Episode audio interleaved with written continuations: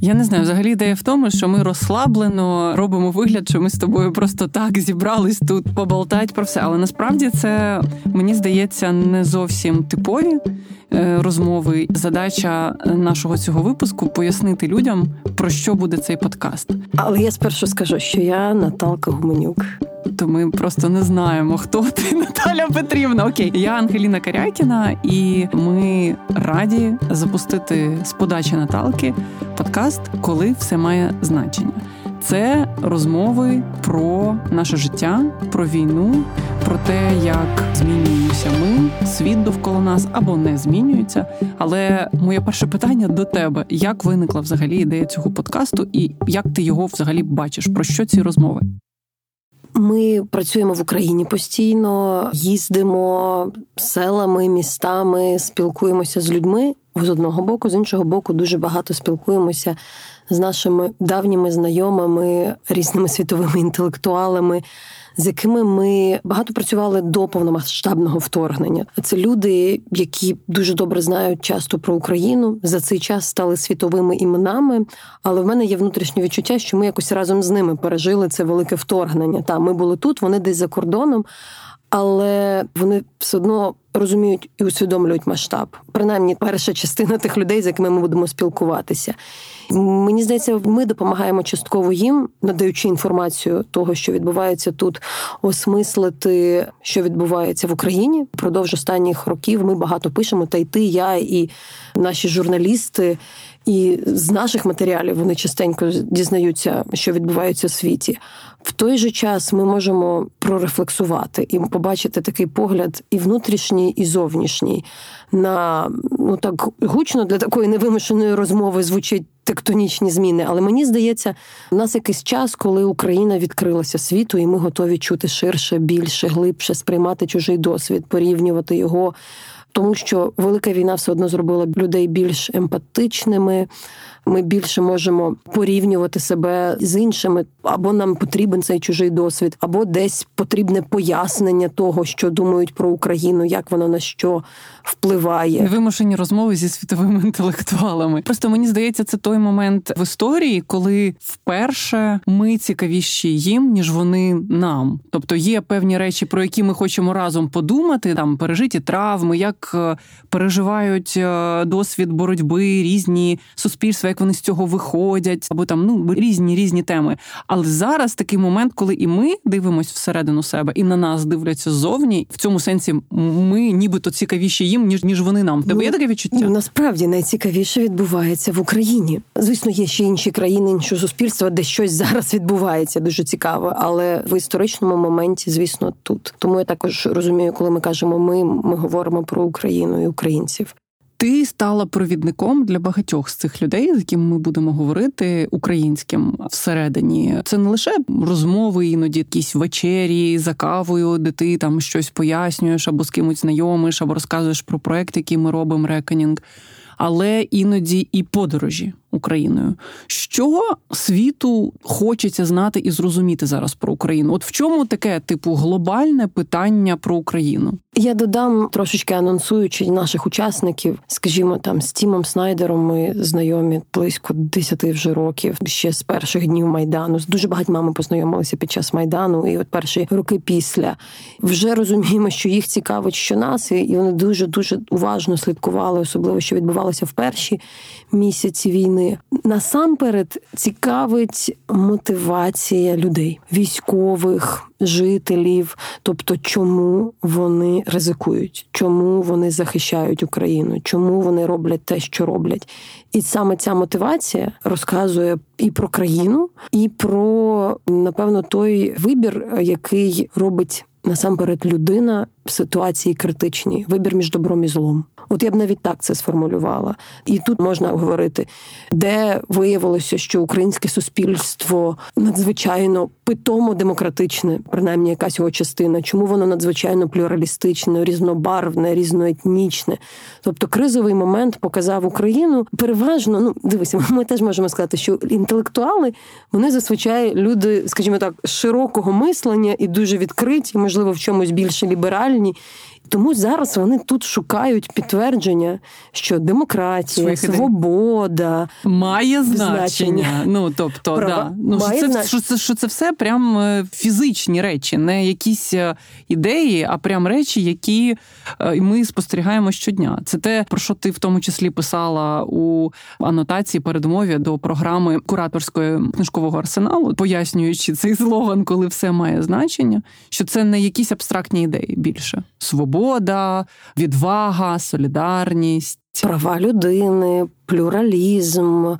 Інклюзивність і всі інші речі, ось вони дійсно мають прикладну цінність. Ти правильно якби підвела мене до цієї думки, що вони шукають тут реального представлення тих важливих і великих ідей демократичного суспільства про яке вони постійно говорять і відстоюють його в своїх спільнотах. Чи це Сполучені Штати сьогоднішні з дуже поляризованим суспільством і загрозою авторитаризму, чи інші тенденції, які зазвичай є в світі, чи це там блоки країн, чи це окремі країни. А тут під час такої війни ти, ти це, це розумієш. Давай маленький зробимо такий невеличкий як анонс з усіх розмов, які вже відбулися, або ти знаєш, там як частина твоїх гостей мислить е, з деякими з них ти разом писала статті. За ці більш ніж півтора року війни тобі чисто для себе вдалося відкрити завдяки цим перспективам світовим. От якісь от речі, ти ага, завдяки цим розмовам і знайомствам ти для себе відкрила. Ну, я хіба більшою мірою можу вербалізувати ось ту прикладну історію і те, що розповідають українці, перекласти її мовою термінів. Зараз спробую пояснити. Ми кажемо про свободу. Та ми багато говорили з. Навіть не пам'ятаю, чи ми багато говорили зі Снайдером, хто це сказав, чи він, чи я, звідки вийшла ця гібридна ідея того, що ми говоримо в Україні про свободу не від а свободу як інструмент. Тім буде одним з наших перших героїв розмови, але я думаю, Тімоті Снайдер один з таких зараз топ-зірок серед українців, серед іноземних мислителів, інтелектуалів. Зараз він пише книжку про свободу. Він її почав писати ще до великого вторгнення, і ми дискутували про неї. Він був на моїх лекціях в Оксфорді, коли я говорила власне про свободу. Зараз слухала його. Ми робили цю лекцію на книжковому арсеналі. От ми багато говорили про те, що всі ці речі цінуються не тому, що демократія цінується, свобода цінується, права людини цінуються, а вони корисні. Ми, коли говоримо про свободу, то це там свобода вибору. І, наприклад, вважаємо, що людина, яка воює на фронті, зробивши вибір моральний, що я сама іду воювати, неважливо, призвали, не призвали, але мається на увазі це мій вибір. Мене не під дулом пістолета посилають на фронт, чи тому, що посадять у в'язницю. Що ця людина вмотивованіша, що свобода, на відміну від такої російської ідеї, що вона подібна до хаосу, ми говоримо, що вона може бути корисною.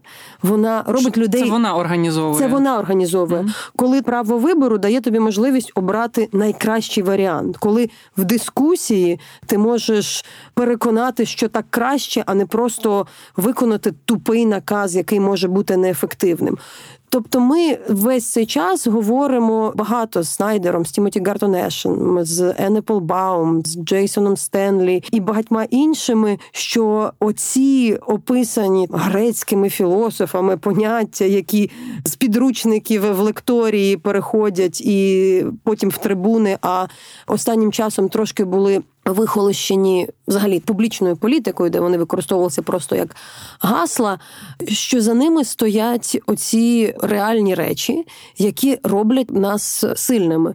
Тому повернемося до того, що окрім оцієї ідеї, що ми шукаємо реальне значення цих слів, ми також шукаємо аргументи, щоб пояснити, чому демократія сталіша, чому демократія насправді це насталіша і корисна. В неї є навіть під час війни, як не парадоксально, в умовах, коли насильство і сила процвітає, бо є війна. Ми все одно бачимо, що сам принцип демократичний підзвітності, поваги до цінності життя людини, зрештою робить сторону сильнішою. Мені в цій історії з розмовами цікава, і загалом я сподіваюся, я зможу також до наших слухачів, слухачок якось донести цю ідею. Історія з тим, що те, що робить Росія, це не вперше. Те, що робить Росія, це певна стала і відіграна тактика, практика, попри певною мірою наївну думку, що ми можемо якось підтягнути інтерес до чеченського кейсу, до сирійського кейсу. Кейсами я трошки цинічно, напевно, називаю війни. Це великі війни з величезними втратами. Але нам є з ким поговорити в цьому світі, в тому числі про ті речі, які нам здається, тільки ми пережили. Да? І тільки ми побачили рівень жорстокості, рівень е, безнаказаності російської армії. А насправді це давно відпрацьовані практики. Тому я теж так трошечки анонсуючи, забігаючи наперед, розкажу, що ми будемо говорити, наприклад, з Джонатаном Літелом про Чечню, про Сирію. А він свого часу працював в гуманітарній місії в Чечні, також був в Сирії. Коли працюєш е, з цими речима, коли говориш з людьми, подібності і ті речі, які ми пережили, ну вони просто вражають, до якого рівня злочини, за які росіяни не були покарані, повторюються просто слово в слово дуже часто. Своя буча да була і в Чечні, і певною мірою в Сирії, звичайно, інший контекст. Але про це ми так також будемо. Бо ти якраз частенько ти зараз говорила про те, що тут відбувається найцікавіше, але з одного боку ти якось намагаєшся завжди шукати тут щось особливе, і оце порівняння. Цікаво було почути думки і враження наших гостей, які приїжджали завдяки нашому проекту Поєднуючи континенти, зокрема з країн Латинської Америки. Також ми почуємо ще й побачимо матеріали наших африканських колег про те, яким чином вони побачили цю війну і нашу боротьбу, з якої перспективи.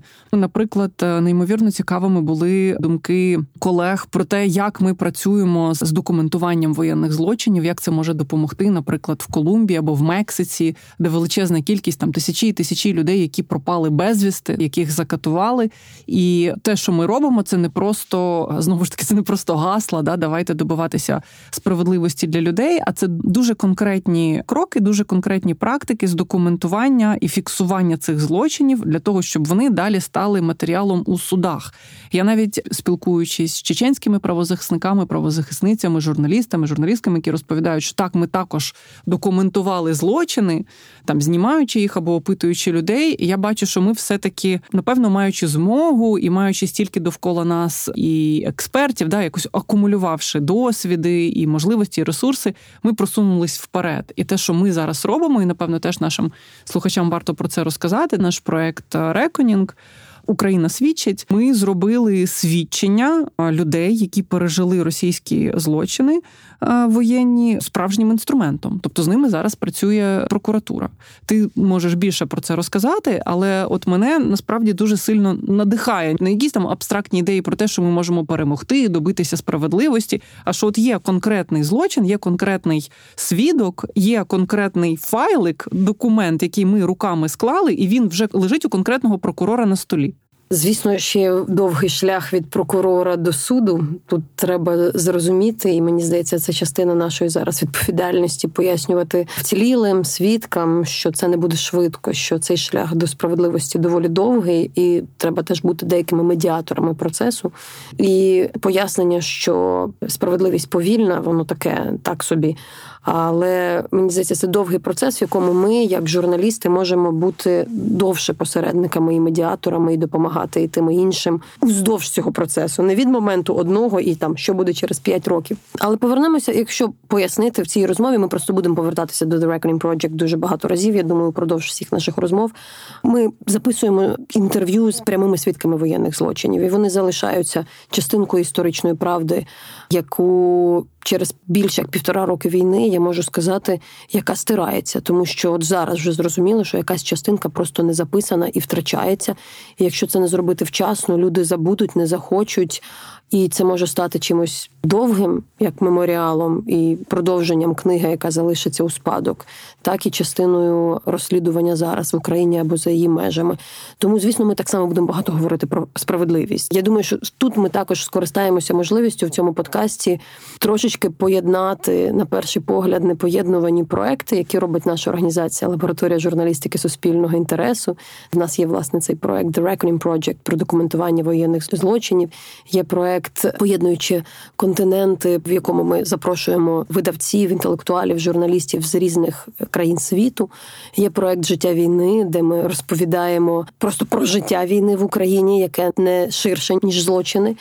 І так, це дає можливість перетнутися з гігантською кількістю неймовірних і цікавих людей з усього так, світу. з усього світу, з України теж, але переважно, напевно, ми концентруватимемо не те, що концентруватимося. Історично склалося там. Я працювала дуже багато в журналістиці, навіть не так міжнародній. Та це і міжнародна журналістика, і якісь проекти, які пов'язані з українськими зовнішніми відносинами. І є велика кількість якби тих українців, які є в світі величинами. Сергій Плохій, наприклад, mm-hmm. з якими теж є дуже давні відносини, стосунки і знання. Зараз там більше людей, на щастя, читають Сергія, ніж це було якийсь час. Він ще таки знову світова знаменитість. Тому це дійсно і, і люди з поза меж України, і українці, які є такими глибами для світу, яких ми хочемо почути і дати їм слово тут, бо вони можливо десь тоньше і глибше, а може десь болісніше навіть щось скажуть нашим читачам і слухачам. Бо десь мені здається, ще вже стільки часу пройшло, що це не про перші розмови, але десь хотілося б зачепити і ті проблемні моменти, які є в українському суспільстві. Вже час про них поговорити. Мені здається важливим ще один момент. Багатьом українцям здається, що пояснювати природу цієї війни або пояснювати необхідність підтримувати Україну в цій абсолютно дикій війні здається типу дивним. Ну що ще вам треба показати, розказати, щоб ви почали підтримувати Україну.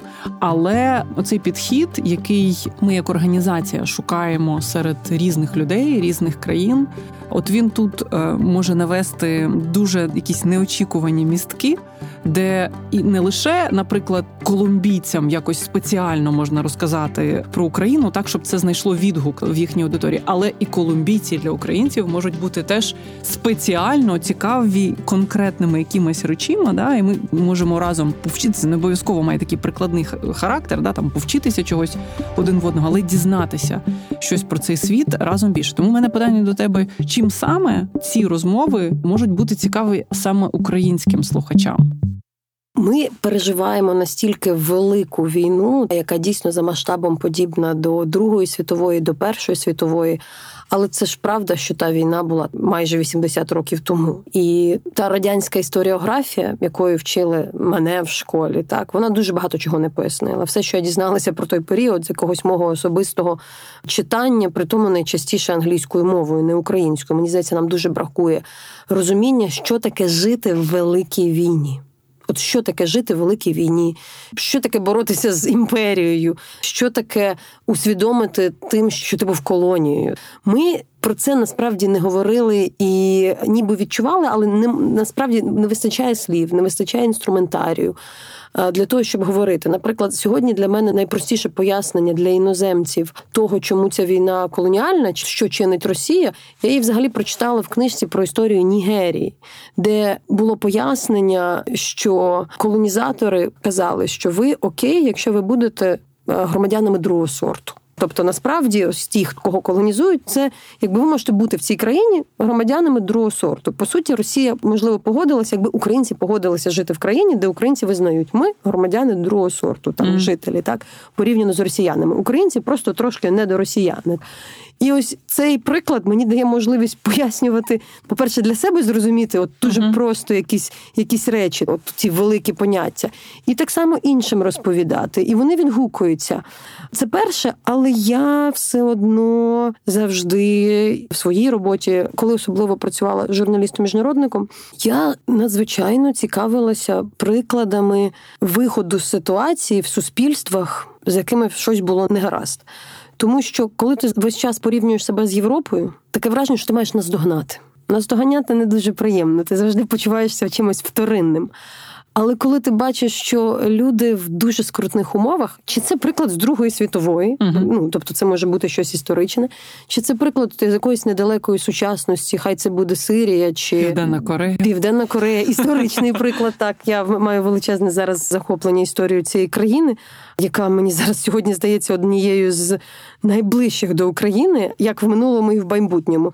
Ти можеш шукати натхнення і дивитися також на вихід, що може бути з твоєю країною після війни, як ти можеш вийти з війни, як ти можеш вийти з війни, не залишившись там мілітаризованим суспільством, як ти можеш десь швидше зцілити рани, загоїти зовсім не вийде, але десь десь перебудувати, десь побудувати українську ідентичність в світі, яка не буде напряму пов'язана винятково з війною, а буде цікавою чимось іншим. Тобто, в нас не буде лише ідентичність жертви. От мені це, наприклад, дуже цікаво. І про це все ми так само будемо говорити, і і, і вже з тими, з ким встигли поговорити, і записи яких в нас зараз опрацьовуються, от вони вже ці теми зачіпають. Слухай, таке питання чисто людське. Ми з тобою говорили про те, як зробити розмови з е, такими величинами невимушені. Це взагалі можливо? От можливо, наприклад, е, давай трошечки зробимо такий е, анонсик однієї з розмов з тим самим Тімоті Снайдером, чи можливо з ним невимушено поговорити в яких умовах, як щоб це не виглядало, знаєш, лекцією, набором лозунгів, підручником і так далі, щоб це було реально цікаво, як ну як невимушена розмова. Це все таки подкаст. Оцінить аудиторія, але ж я розмовляючи з Тімом чи Сергієм Плохієм, я говорю так, як я говорю з ними за кавою. Я в принципі про те саме говорю. Мені цікаво зі Снайдером обговорити демократію як... за чашечкою кави. Саме так, та оцю первинну демократію в, в тому, як вона проявляється в українських військових, або те, як Україна, от ми там знайшли зараз спільно певний інтерес. В нас якби збіглися, збіглися інтереси в тому, як після війни створювати українську культуру в світі, тобто зробити українську культуру світовою, але щоб це оберталося не довкола війни.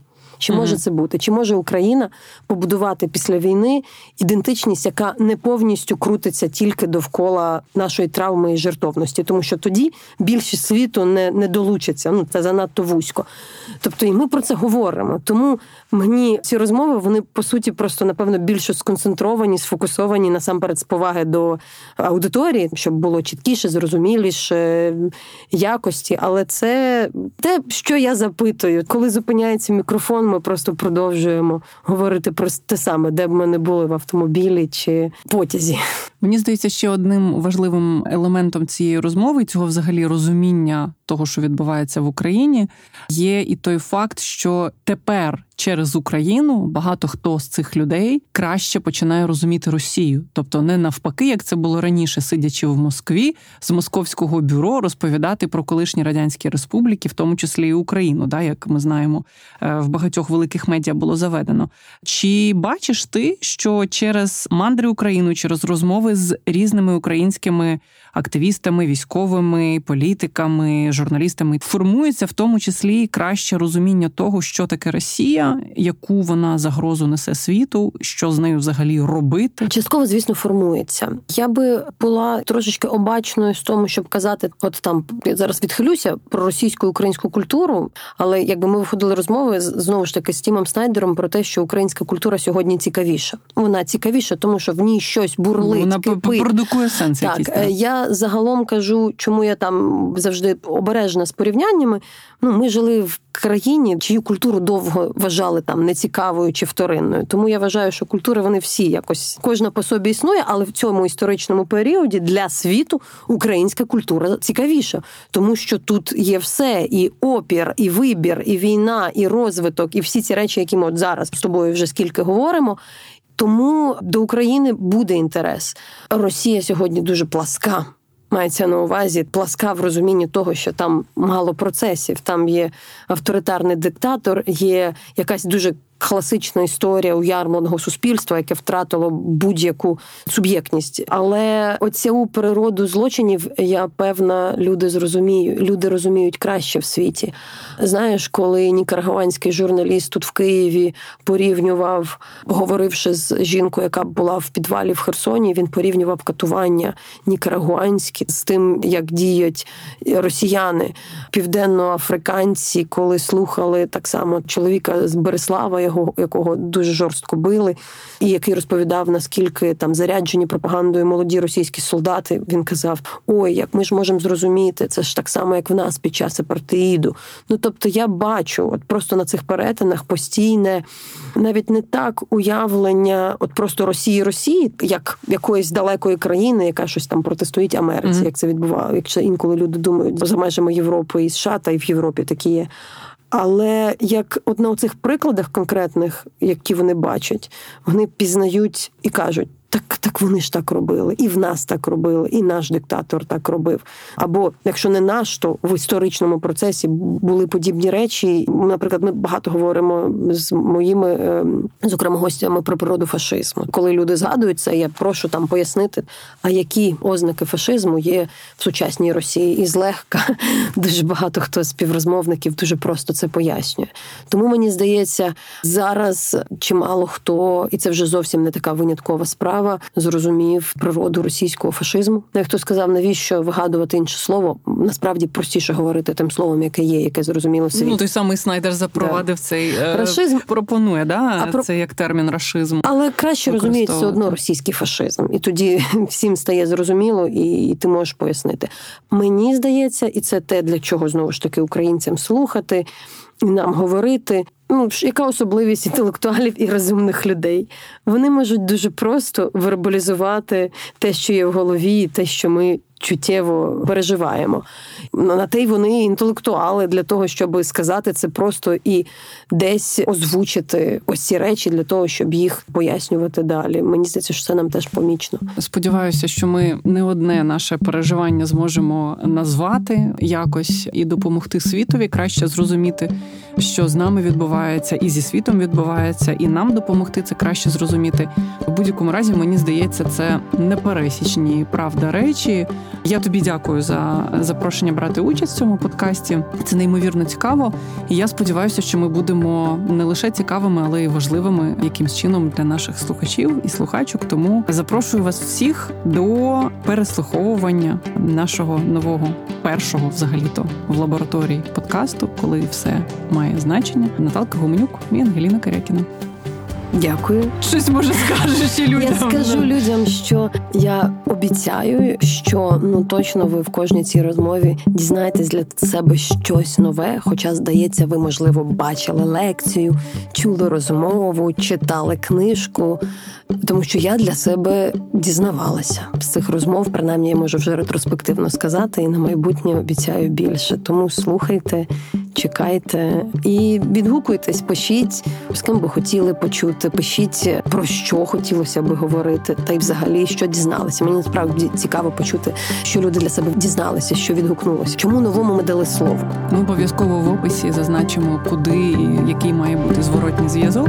Справді, ми не лише для себе це робимо. Дуже сподіваємося, що це буде важливо цікаво для вас. Тому до нових зустрічей.